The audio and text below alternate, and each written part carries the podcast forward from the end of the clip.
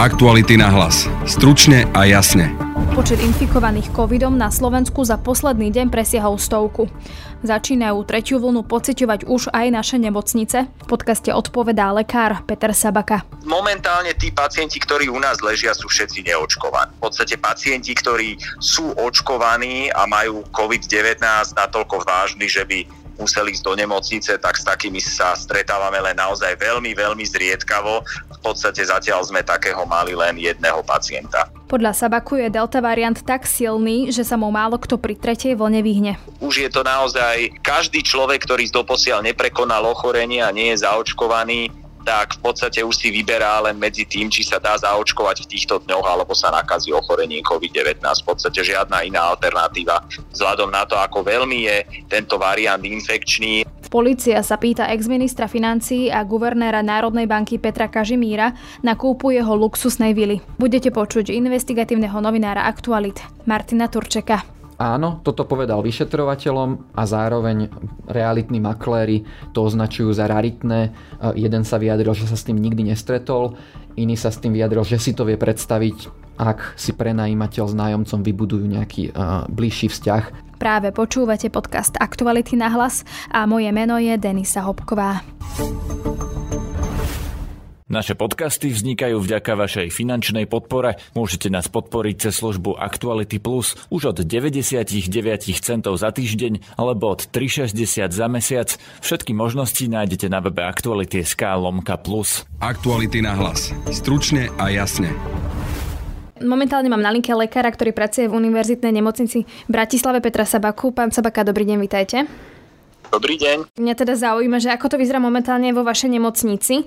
Momentálne to u nás vyzerá tak, že máme prevádzku na dvoch oddeleniach s tým, že jedno oddelenie máme vyhradené pre pacientov s inými infekčnými diagnózami a do nedávna sme mali aj to druhé, ale tam sme teraz už polovicu oddelenia museli vyhradiť pre COVID-19 s tým, že sa situácia zrejme bude vyvíjať tak, že celé toto oddelenie sa bude musieť premeniť pre pacientov s ochorením COVID-19.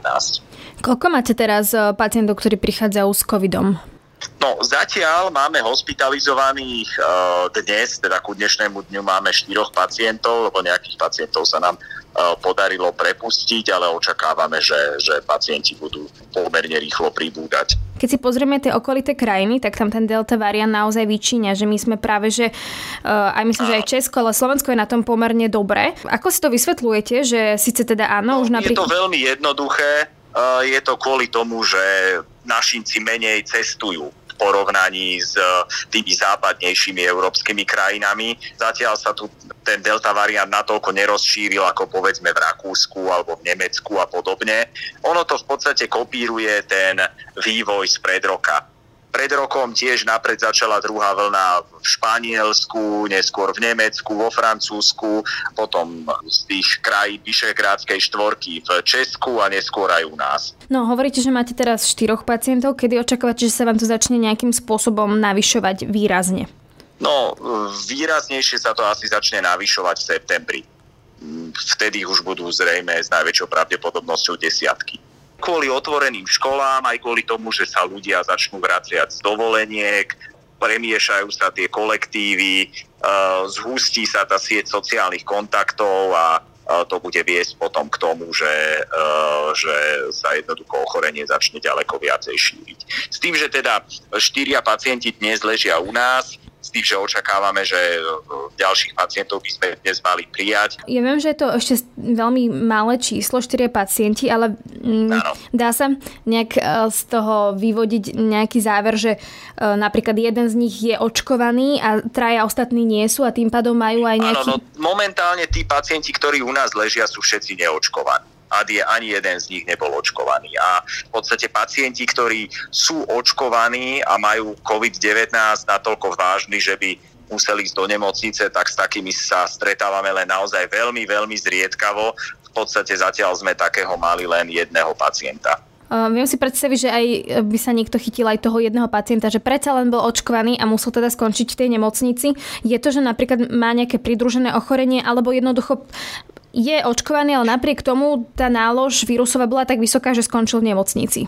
Áno, no bol to starší pán s pridruženými ochoreniami, ale tam zrejme uradovalo to, že zrejme sa toho chytila nejaká bakteriálna superinfekcia, že sa skomplikovalo nejakou inou, inou infekciou v tomto konkrétnom prípade, ale jednoducho stáva sa, že aj e, pacienti, ktorí sú zaočkovaní, riadne zaočkovaní dvoma dávkami vakcíny s dostatočným časovým odstupom, e, končia v nemocnici. Deje sa to, teda my sme to zatiaľ, sme sa s tým veľmi nestretli, ale e, v, v krajinách ako Spojené štáty a, a Anglicko a Izrael sa s tým teda stretávajú bežne, ale stáva sa to o mnoho, o mnoho menej často ako u pacientov, ktorí infikovaní nie sú. CDC vyčíslilo, že pacienti, ktorí sú plne zaočkovaní, majú 25 krát menšie riziko, že skončia v nemocnici, ak sú vystavení infekcii. Vieme, že vakcíny veľmi úspešne bránia tomu závažnému priebehu a bránia hospitalizácii a že tá miera redukcie rizika je asi,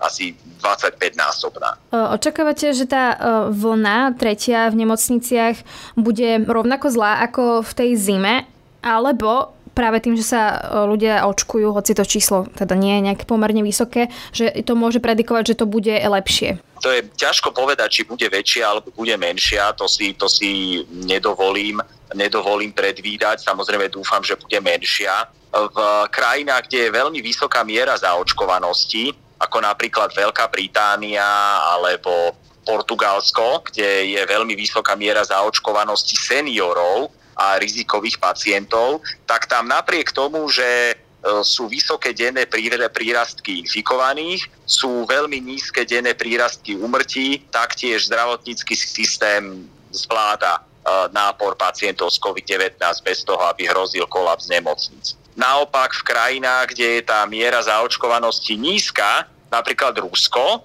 tak tam majú rekordné denné prírastky úmrtí na COVID-19 a obzvlášť dôležitá je zaočkovanosť tých seniorov a ľudí, ľudí nad 50 rokov. A to je práve to, kde na Slovensku to to pokrývkáva a kde u nás by sme naozaj potrebovali, aby tá zaočkovanosť e, seniorov a e, rizikovej populácie bola o mnoho väčšia na to, aby sme zvládli tretiu vlnu komfortne. Čiže ja žiaľ Bohu si nedovolím povedať, že sa nebojím tretej vlny a že si myslím, že ju zvládneme dobre, pretože máme jednoducho slabú zaočkovanosť ľudí nad 50 rokov. Hm. No, ale e, samozrejme veľmi závisí od toho, že koľko ľudí v tejto kategórii ochorenie COVID-19 prekonalo. Lebo aj to, keď niekto prekoná ochorenie, ho to do istej miery chráni pred ťažkým priebehom zrejme nie tak dobre, ako keby bol zaočkovaný, ale malo by ho to chrániť aspoň do istej miery pre ťažký priebehom a my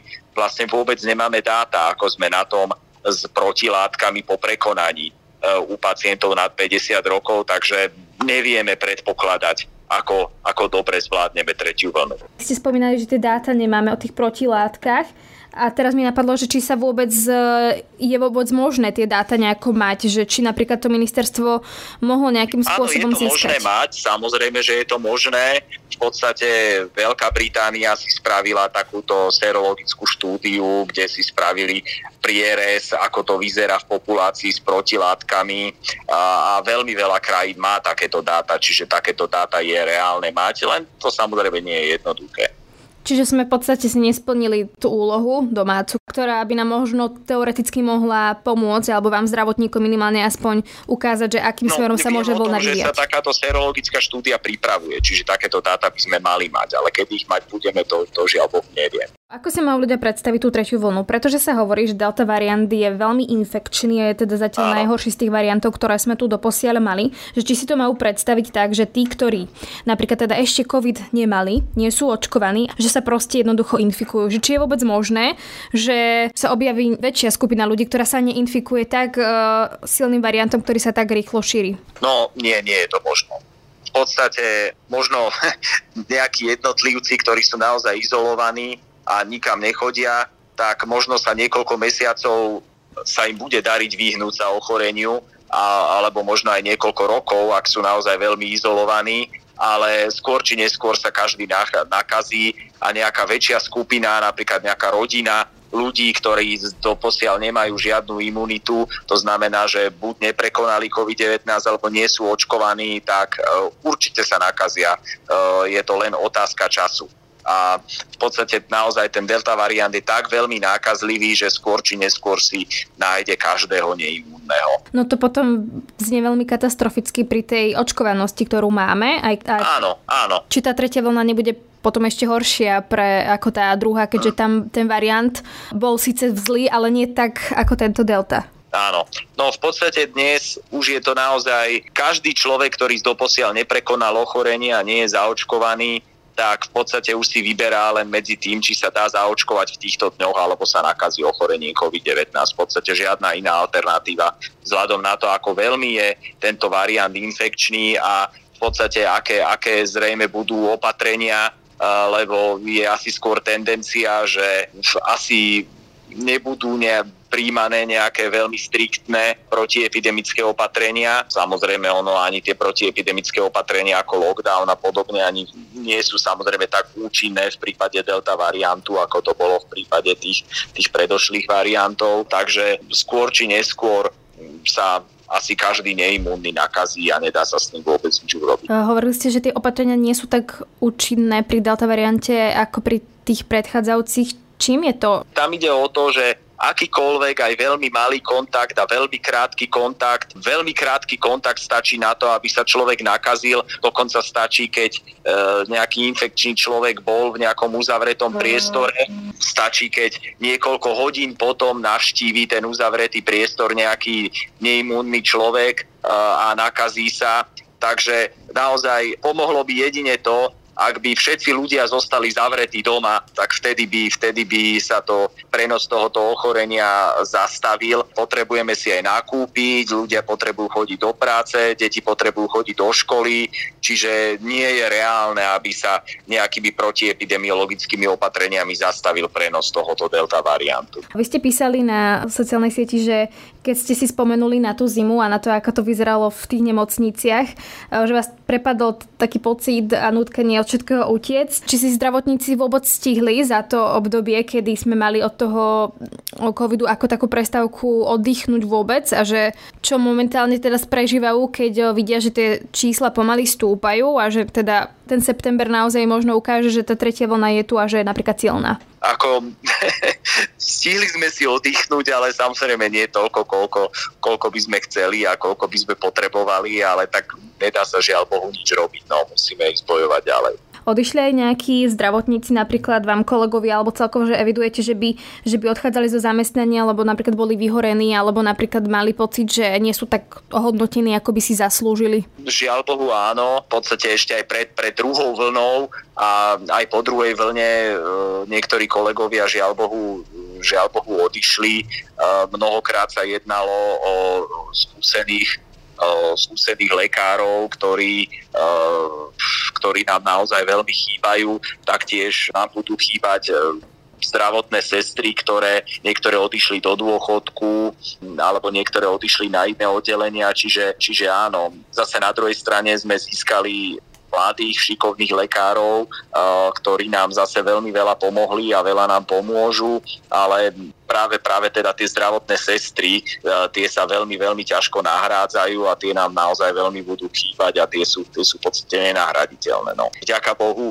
nie je to také kritické, aby, aby, aby sme nedokázali zabezpečiť e, dostatočnú prevádzku. Aktuality na hlas. Stručne a jasne štúdiu mám investigatívneho novinára Aktualit Martina Turčeka, s ktorým sa budem rozprávať o vile Eh, šéfa Národnej banky Slovenska a ex-ministra financí Petra Kažimíra, na ktorú sa pýta aj policia. Maťo, vítaj štúdiu. Ahoj, Denisa. Predtým ešte, ako prejdeme k tým najaktuálnejším veciam, a teda, že sa policia pýta Kažimíra na jeho vilu, o ktorej sa dosť popísalo, tak uh, skús len tak uh, ľuďom, ktorí to teraz počujú, opísať, že ako vyzerá teda to miesto, kde žije Kažimír. Nachádza sa pod Kalváriou, tá vila je nedaleko Slavína, v podstate ide o najlukratívnejšiu časť Bratislavy, kde pozemky stoja 1000 eur za meter. Ide o jeden z najväčších domov v okolí, myslím, že zastávaná plocha je asi 600 metrov viac ako 600 metrov a ten dom má dve poschodia, čiže ide naozaj o, o veľkú vilu a Peter Kažimír v minulosti hovoril, že tá vila má dve bytové jednotky, že v jednej z nich býval on a v druhej býval jeho, jeho brat s rodinou. Poďme tak poskladať celú tú mozaiku, že teda keď si Peter Kažimír kúpil tú vilu, bolo to vlastne v čase, keď bol teda ešte ministrom financí, alebo už bol teda uh, šéfom Národnej banky? Vilu si kúpil už ako šéf Národnej banky, vlastne aj tým, touto pozíciou Kažimír zdôvodňuje, že si tú uh, vilu mohol kúpiť, pretože ako šéf Národnej banky zarába zhruba 20 tisíc eur mesačne a na časť tejto vily na zhruba tretinu ceny si zobral hypotéku. Mohol si reálne svojich príjmov a s hypotékou dovoliť kúpu takej vily. Popravde príjmy Petra Kažimíra a ich história by nás zaujímali trochu viac, ako je Peter Kažimír ochotný e, sprístupniť alebo, alebo povedať. Ale áno, formálne to sedí. Keď si na tretinu zoberie e, hypotéku, a tvrdí, že predal dva byty v hodnote zhruba milión eur a zbytok by mu mohol výsť z úspor, keďže e, v majetkových priznaniach vykazoval vysoké príjmy, tak to sedí, ale vytvára to aj otázky, keďže tie byty, ktoré predal za milión eur, predal tej istej firme, od ktorej kúpil vilu a zároveň už v minulosti existovali otázky na, na príjmy Petra Kažimíra, ktoré nie úplne sedeli s dividendami z firiem, ktoré mal vlastniť. Potom by sa vlastne niekto opýtal, že prečo sa vôbec e, má niekto starať do toho, že kde býva Petr Kažimír. Čo by som mu na to povedal? Nie je to jeho vec? Samozrejme, že je to jeho vec, eh, ale Peter Kažimír bol dlhodobo nielen verejným funkcionárom, verejným funkcionárom je dodnes a jedným z najvyšších a je pravdepodobne najlepšie plateným funkcionárom v štáte, ale dlhé roky bol aj politikom, pričom na, na nejaké majetkové pomery politikov by sa mala vzťahovať istá miera transparentnosti, mali by vedieť vysvetliť svoje majetkové pomery a aj sa o to v minulosti museli viacerí snažiť, keď čelili rôznym kauzám. Polícia sa momentálne pýta uh, teda Kažimíra na jeho vilu a teda mňa zaujíma, že čo sa tam také deje, že sa na, policia pýta Kažimíra na, na miesto, kde žije.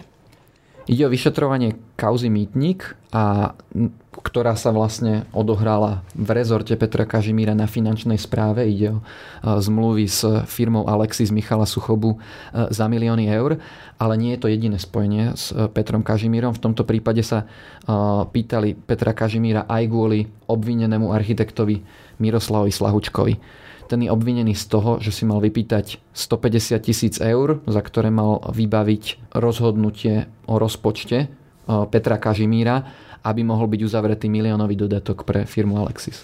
Ako potom sa teda spája s Petrom Kažimírom a ako to vôbec súvisí teda s vilou Petra Kažimíra? Práve Slahučka a podnikateľ Ladislav Rehák vlastnili firmu, ktorá predala Petrovi Kažimírovi túto vilu. Predali mu túto vilu za 2,05 milióna eur, pričom tá vila má podľa viacerých posudkov hodnotu medzi 2,6 a 3,5 miliónmi eur, respektíve mala takú hodnotu v čase kúpy na jeseň v roku 2020. Slahučka a Rehák boli spojení, v úvodzovkách spojení s Petrom Kažimírom už pred touto kúpou, pretože túto vilu mu ako ministrovi financí 8 rokov prenajímali už od roku 2012 a firma Slahučku s Rehákom mala na tomto prenajme za 8 rokov stratu viac ako 700 tisíc eur. Čo to znamená, že teda platil nižší nájom a potom teda ešte aj kúpil tú vilu lacnejšie, ako by mal? je veľmi pravdepodobné, že ten nájom bol pod trhovou cenou. Peter Kažimír za jednu z takýchto naozaj najlukratívnejších eh, nehnuteľností v jednej z najlukratívnejších lokalít v Bratislave platil 54 tisíc eur eh, ročne čo je asi 4,5 tisíca eur mesačne.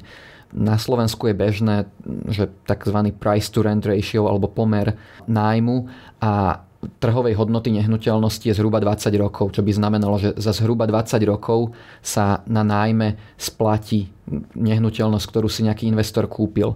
V prípade prenajmu Petra Kažimíra to ide až k 50 rokom, čiže to naozaj na základe takýchto jednoduchých trhových čísel to vyzerá, že ten nájom bol nižší ako, ako by bol naozaj trhový nájom. Je to vec toho majiteľa. Pokiaľ jemu neprekáže, že bude mať menej peniazy, ako by mal mať, tak v čom je teda problém potom? Samozrejme, že je to vec majiteľa a každý nájomník chce, aby jeho nájom bol čo najnižší, samozrejme niečo najvyšší, ale vždy pri verejnom funkcionárovi vytvára otázky, ak dostáva nejaký, nejakú výhodu od niekoho, kto je napríklad významný podnikateľ ako Ladislav Rehak, ktorý mal aj zákazky na ministerstve financí, keď bol Peter Kažimír ešte štátnym tajomníkom v roku 2008 a o to viac to vytvára otázky, ak spolu s Rehakom tú firmu vlastní Miroslav Slahučka, ktorý je momentálne obvinený, že bral peniaze vyslovene za kriminálne vybavovanie zmluv na finančnej správe pod ministerstvom financí. Za koľko kúpil teda Kažimír tú, tú vilu a za koľko ju napríklad teda kúpil uh, Slahučka, keď si ju kupoval zase od toho majiteľa predtým? Z účtovných závierok uh, firmy SI Developer, Slahučku a Reháka, ktorá tú vilu predávala, vyplýva, že vilu predali za 2,05 milióna eur a taktiež z týchto účtovných závierok vyplýva, že ju kúpili za viac ako 2,4 milióna eur. Čiže ju predali Kažimírovi zhruba 18% lacnejšie, ako ju kúpili 8 rokov predtým, keď ceny nehnuteľnosti boli výrazne nižšie. Všeobecne v Bratislave za toto obdobie stúpli ceny nehnuteľnosti v priemere o 42%, ale Peter Kažimír za obdobie, kedy tie ceny tak stúpli, kúpi lacnejšie 18%. Na toto sa teda pýta policia. Pýtali sa veľmi všeobecne na kúpu vily a Peter Kažimír e, túto kúpu veľmi všeobecne zdôvodnil, alebo veľmi všeobecne odpovedal, že tá cena bola taká preto, lebo bola určená znaleckým posudkom a cenu ovplyvnilo aj to, že v nej dlhoročne platil nájom, ktorý sa vyšplhal na viac ako 400 tisíc eur. Toto povedal vyšetrovateľom a zároveň realitní makléri to označujú za raritné.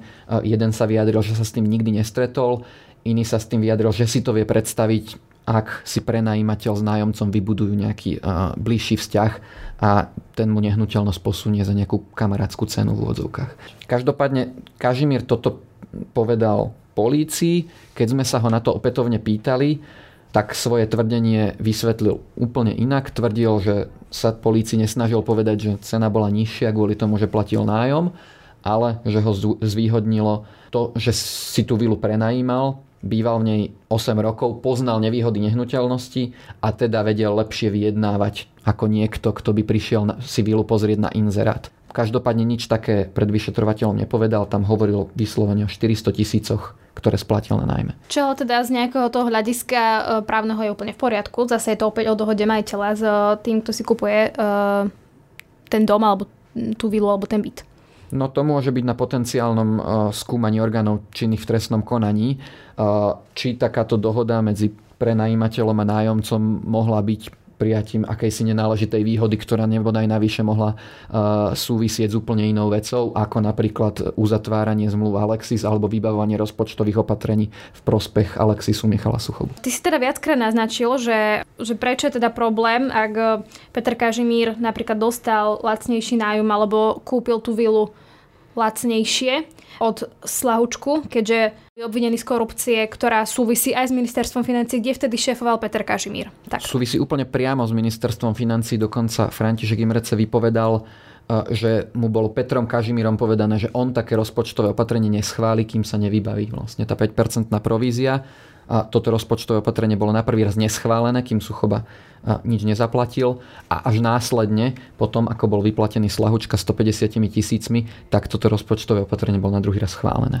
Čiže vlastne oni vypovedajú, Imrece a Suchoba sú tí dvaja, ktorí teda vypovedajú v tomto prípade a oni teda hovoria, že uh, najprv teda údajne mal Petr Kažimír povedať, že ten rozpočet nenavýši, ale potom sa teda nejakým spôsobom dohodli. Áno, presne toto vypoveda táto dvojica. Záver bol taký, že peniaze boli vyplatené, rozpočtové opatrenie schválené, dodatok bol uzavretý a od, od tohto sa ale samozrejme Peter Kažimír dištancuje a Miroslav Slahučka nevypovedá viac o týchto veciach. Ako keby z tých výpovedí vyplýva, že Miroslav Slahučka mal byť vybavovačom v prospech Petra Kažimíra a tie peniaze, ktoré zobrala Slahučka, mali priamo súvisieť s Kažimírom, pretože Slahučka nemal žiadne postavenie priame na ministerstve financí, ktorým by vedel niečo ovplyvniť, a, ale Peter Kažimír bol priamo ministrom, ktorý vedel rozhodovať aj o rozpočtových opatreniach.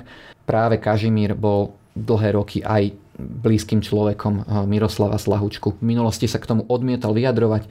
V čase predaja tej vily sme sa Kažimíra pýtali aj na vzťah so Slahučkom. Vôbec neodpovedal. prvýkrát odpovedal až potom, ako bol Slahučka zadržaný, že ho pozná ako architekta a až následne, keď sme sa začali pýtať na konkrétne oslavy 40 Slahučku a podobne, tak Kažimír priznal, že bol aj na Slahučkových oslavách. Ako vlastne Kažimír vysvetľuje to, že Imrece a Suchoba ukazujú prstom na neho? Kažimír tvrdí, že si tieto veci nevie vysvetliť, ale tvrdí, že to nie je otázka na ňo, že to je otázka na Imreceho so Suchobom. No a to je z dnešného podcastu všetko. Viac našich podcastov nájdete na webe Aktuality.sk a v podcastových aplikáciách. Pekný zvyšok dňa želá Denisa Hopková. Aktuality na hlas. Stručne a jasne.